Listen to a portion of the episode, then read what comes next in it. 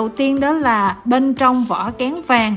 Đây là bộ phim của đạo diễn Phạm Thiên Ân và nếu mà ai có theo dõi thông tin trên truyền thông cũng như là trong show của chúng tôi thì biết là bên trong vỏ kén vàng đã đoạt được cái giải camera vàng tại liên hoan phim Cannes năm nay, một cái giải mà rất là khó để có thể đạt được và phải nói là lâu lắm rồi thì ờ, điện ảnh Việt Nam mới có một cái tác phẩm mà đạt được giải cao tại một cái liên hoan phim uy tín hàng đầu thế giới đến như vậy. Bây giờ thì chúng ta sẽ nghe Trần Xuân Phúc đề cập chi tiết hơn.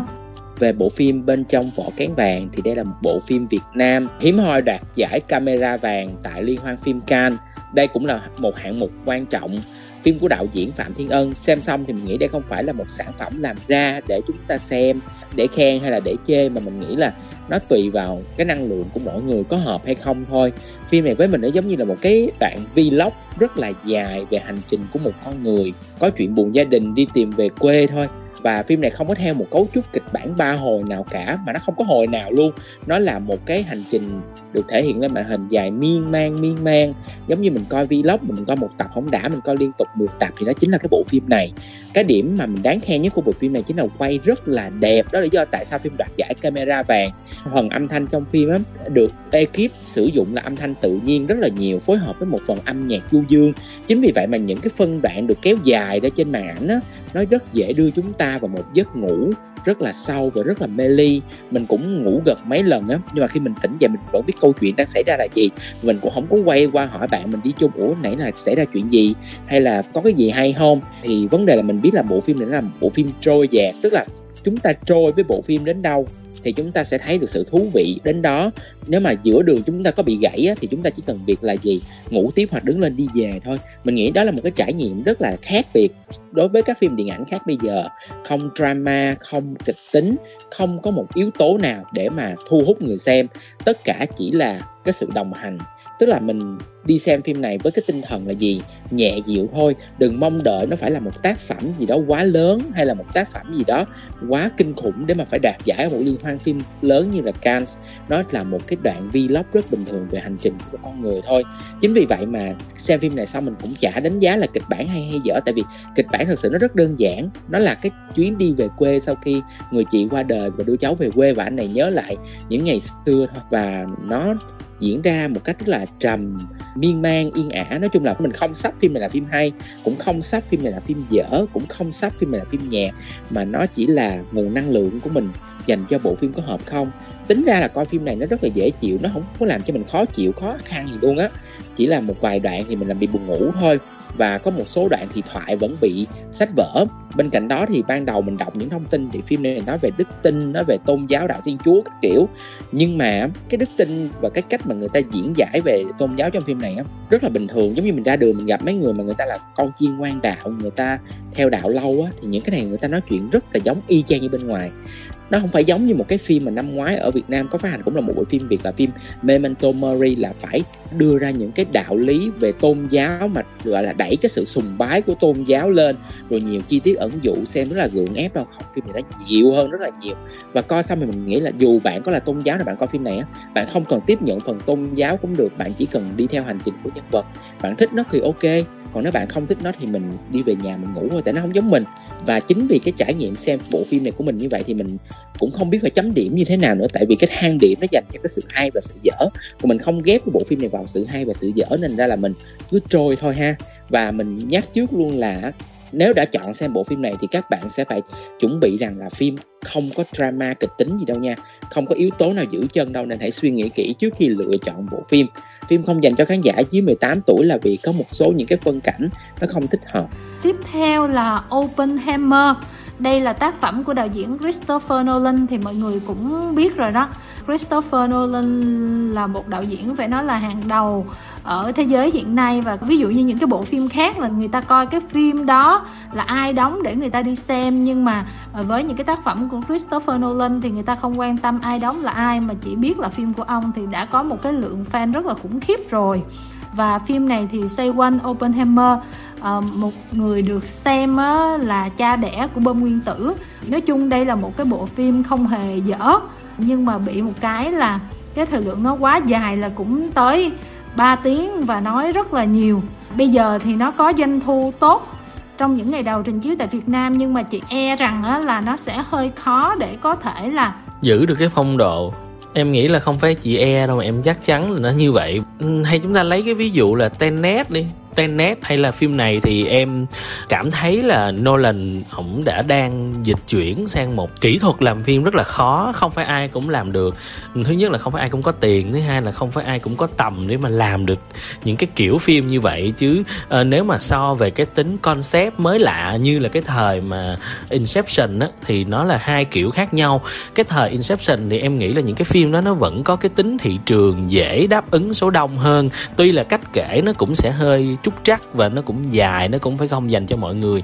Nhưng mà cái sự mới lạ trong cái concept nó sẽ dễ thu hút. Còn Oppenheimer này hay là Tenet thì em đã chắc chắn là nó sẽ không thể đáp ứng được với tất cả mọi người. Tuy nhiên cái câu chuyện bộ phim được ra rạp hay không thì nó lại quá là xôn xao trong cả tháng qua. Cho nên là khi mà bộ phim ra mắt những ngày đầu thì em cũng đã tin là nó sẽ có được cái sự thu hút rất là nhiều. Nhưng mà nghĩ chắc chừng sau một cái cuối tuần thôi thì mọi người sẽ bắt đầu uh, truyền tai nhau là phim này không dành cho tôi phim này không phù hợp với tôi thì doanh thu nó sẽ không trụ được lâu. Thì Kim Thanh cũng muốn để Trần Xuân Phúc chia sẻ chi tiết hơn. Về bộ phim Oppenheimer thì đây cũng là một bộ phim dài 3 tiếng của tuần này bên cạnh phim bên trong vỏ kén vàng.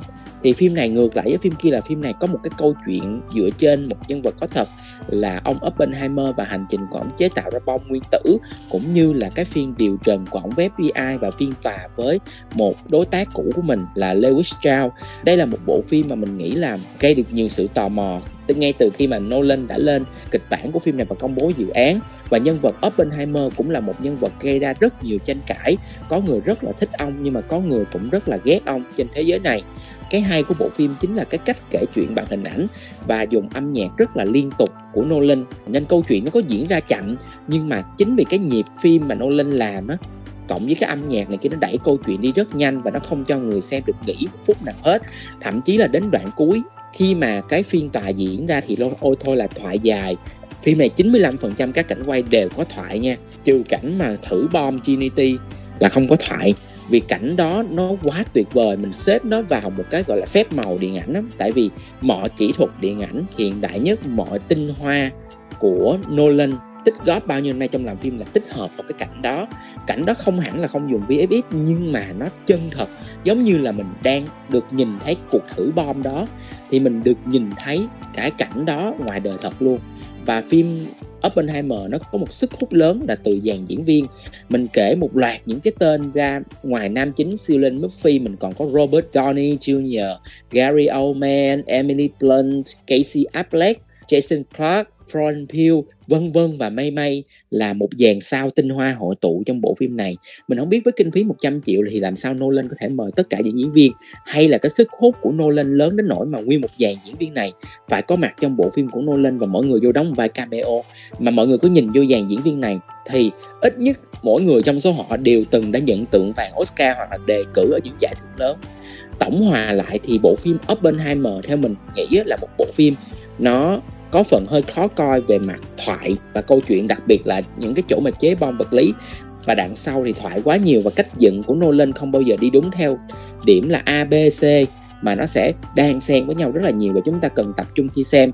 Bên cạnh đó thì thời lượng 3 tiếng đồng hồ cũng là một thử thách rất lớn với người xem. Nhưng mà mình thấy là doanh thu gần đây thì phim khá là tốt và ở Việt Nam và cũng được đón nhận thì mình hy vọng là đây sẽ là một tác phẩm thành công khác của Nolan tại thị trường Việt Nam. Dù là ông rất ít những sản phẩm thành công ở thị trường Việt Nam. Đó, và trên thang điểm 10 thì Phúc cho bộ phim này 8 điểm trên 10 và phim không dành cho khán giả dưới 18 tuổi. Tiếp theo đó là bộ phim gọi hồn quỷ dữ, Talk to Me về bộ phim gọi hồn quỷ dữ Talk to Me thì đây là một bộ phim hiếm hoi khác đến từ hãng A24 được phát hành tại rạp ở Việt Nam. A24 là một cái studio phim mà hiếm có bộ phim nào khán giả bình dân hay là khán giả đại chúng có thể tiếp cận hoặc là hiểu hết được cả bộ phim. Talk to Me nằm trong cái số ít mà người xem có thể hiểu được toàn bộ bộ phim cái ý tưởng của phim khá là độc đáo, cách dẫn chuyện và cái cách kể chuyện cũng khá là ok tuy nhiên thì phim này không có jump scare nó là tận dụng những cái nỗi sợ bên trong của con người về sự cô đơn gọi là cảm giác mà bị lạc lõng á, và mất đi một cái gì đó thì rất dễ bị ma quỷ hay là các thế lực xấu lôi kéo. Thông điệp của bộ phim kêu gọi giới trẻ là bớt ăn chơi lại bớt đi hoang lại và bớt xài những chất kích thích lại vì những cái thứ đó. Rất dễ lôi chúng ta vào những cái tình huống mà có thể gây ra hậu quả lớn.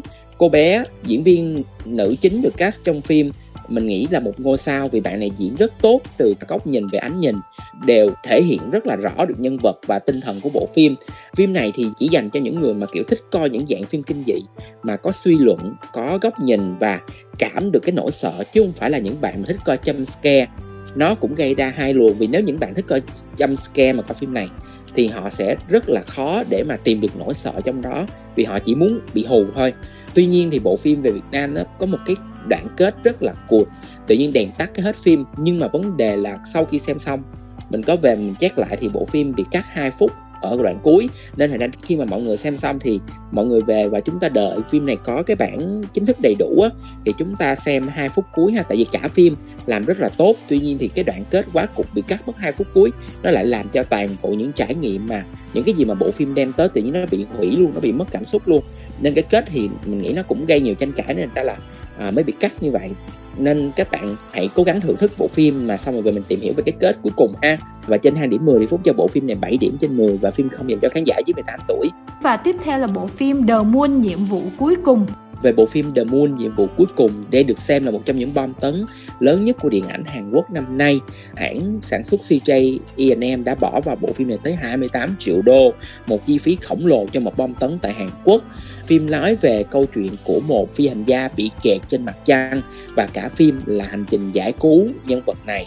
Phim có sự góp mặt của Dio từ nhóm nhạc EXO. Và phải nói trước là bạn này rất là đẹp trai mình cũng mê trai đẹp. Nhưng mà bộ phim này á, thì mình lại có cảm giác là đây là một bộ phim có phần hơi cúng cụ của Hàn Quốc tức là họ làm đẩy mạnh về câu chuyện chính trị nhiều hơn là câu chuyện chính. Đó là câu chuyện mà phô bày khả năng và sức mạnh của Hàn Quốc trong khoa học không gian. Mặc dù là trong phim còn nhiều điểm à, nó chưa thật sự logic và nó bị kéo dài lê thê ra khá nhiều nhưng mà tổng quan tinh thần mà những nhà làm phim và chính phủ Hàn Quốc muốn đưa vào cũng đã được chuyển tải đến khán giả rằng là gì mặt trăng không của riêng ai và Hàn Quốc cũng có quyền khai thác mặt trăng giống như Mỹ, Nga hay bất kỳ một cường quốc nào trên thế giới. Đó là cái thông điệp chính của bộ phim. Chính vì vậy mà cái phần giải cứu của bộ phim nó bị dông dài nhưng mà nó không có sự tập trung và nó bị thiếu logic ở rất nhiều chi tiết mình rất là tiếc là vì dù diễn xuất của Dio rất tốt và cả ông diễn viên nam chính cũng là một diễn viên gạo cội của Hàn Quốc thì họ đã làm tất cả mọi thứ để mà thể hiện tốt cái vai diễn của mình.